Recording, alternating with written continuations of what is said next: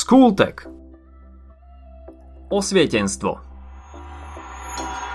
Ak bol rozum a poznávanie dôležité v predchádzajúcom období, teraz je tým najdôležitejším.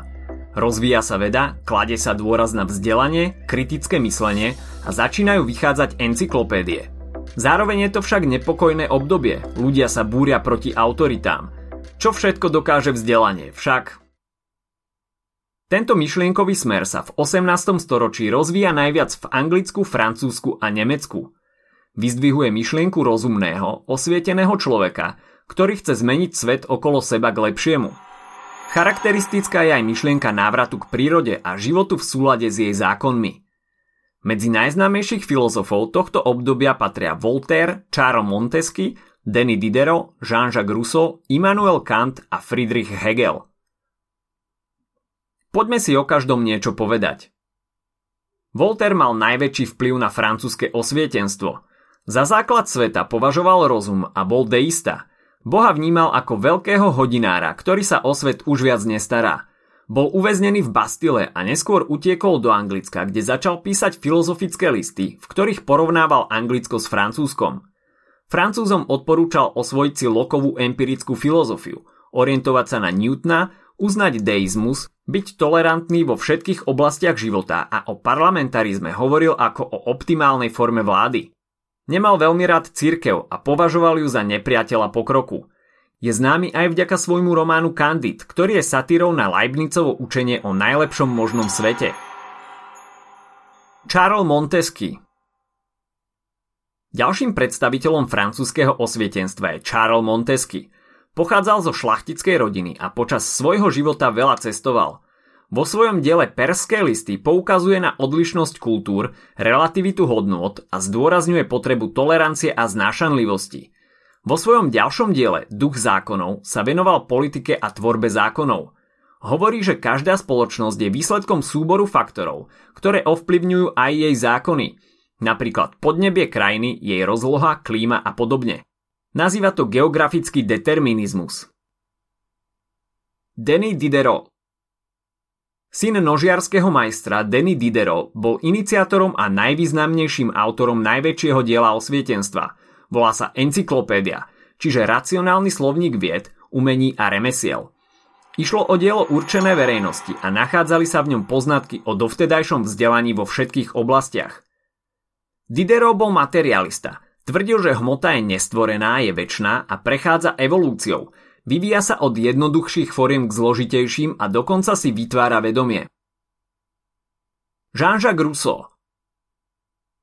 Bol chudobný, skoro prišiel o matku, potom o otca a dostal sa až do sirotinca. Do sirotinca dal neskôr aj svoje vlastné deti, ale tomu nebránilo v tom, aby napísal knihu o tom, ako sa majú vychovávať deti. Volá sa Emil alebo o výchove. Deti sa majú podľa neho vychovávať v súlade s prírodou. Pedagogika má byť individualizovaná a treba ich podporovať v tom, v čom sú dobré. Okrem výchovy detí, nie však vlastných, sa venoval aj príčinám nerovnosti medzi ľuďmi. Panovník je podľa neho podriadený ľudu a ak štát nedá ľuďom slobodu, majú právo si ju vziať. Takéto myšlienky výrazne ovplyvnili Jakobínov a neskoršiu francúzsku revolúciu. Immanuel Kant.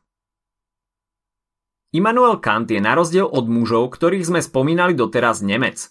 Uznávaný bol už za svojho života, kedy pracoval ako profesor na univerzite v Königsbergu, z ktorého sa za celý život ani nepohol. Bol strašný puntičkár a mal železnú dennú rutinu. Vyhýbal sa všetkému, čo ho odvádzalo od práce. Jeho tvorba sa delí na predkritické obdobie a kritické obdobie. A dôvod pre takéto rozdelenie je celkom jednoduchý. Počas kritického obdobia písal kritiky. Viete, ako sa volá tá najslávnejšia? Veríme tomu, že ste povedali kritika čistého rozumu. Kant sa v tomto diele pokúsil o prepojenie empirizmu a racionalizmu a kladie si v ňom otázku, čo je dostupné nášmu poznaniu. V predkritickom období vzniklo dielo Všeobecné dejiny prírody a teória nebies, čo je kozmogonická hypotéza o vzniku vesmíru. S podobnou teóriou prišiel nezávisle od Kanta aj Francúz Laplace.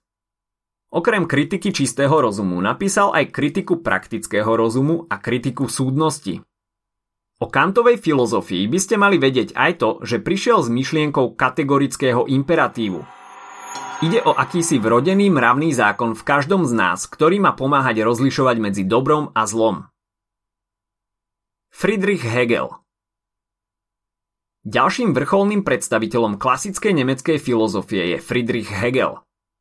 Už nikto nevytvoril taký rozsiahly metafyzický systém ako on. Študoval filozofiu a teológiu a neskôr začal učiť. Jeho známe diela sú Logika ako veda či Fenomenológia ducha. Prvotná je pre neho idea, svetový duch, ktorý predstavuje čisté bytie, božstvo, a v momente, keď z neho vznikne príroda, zabudne na seba. Prírodou je podľa neho aj človek, predstavuje sa však inak. Dokáže myslieť a prostredníctvom vedy a filozofie si idea uvedomí samu seba. Svetový duch si na seba znova spomenie. Je to proces téza, antitéza, syntéza. Božstvo si neuvedomuje samo seba. Božstvo hľadá samo seba a božstvo sa vracia k sebe samému.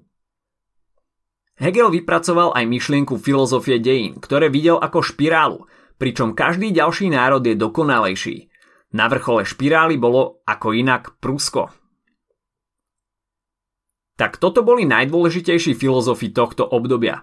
Prejdime si to všetko ešte raz. Osvietenstvo je myšlienkový smer osemnásteho až devätnásteho storočia a najviac sa rozvíja v Nemecku a Francúzsku.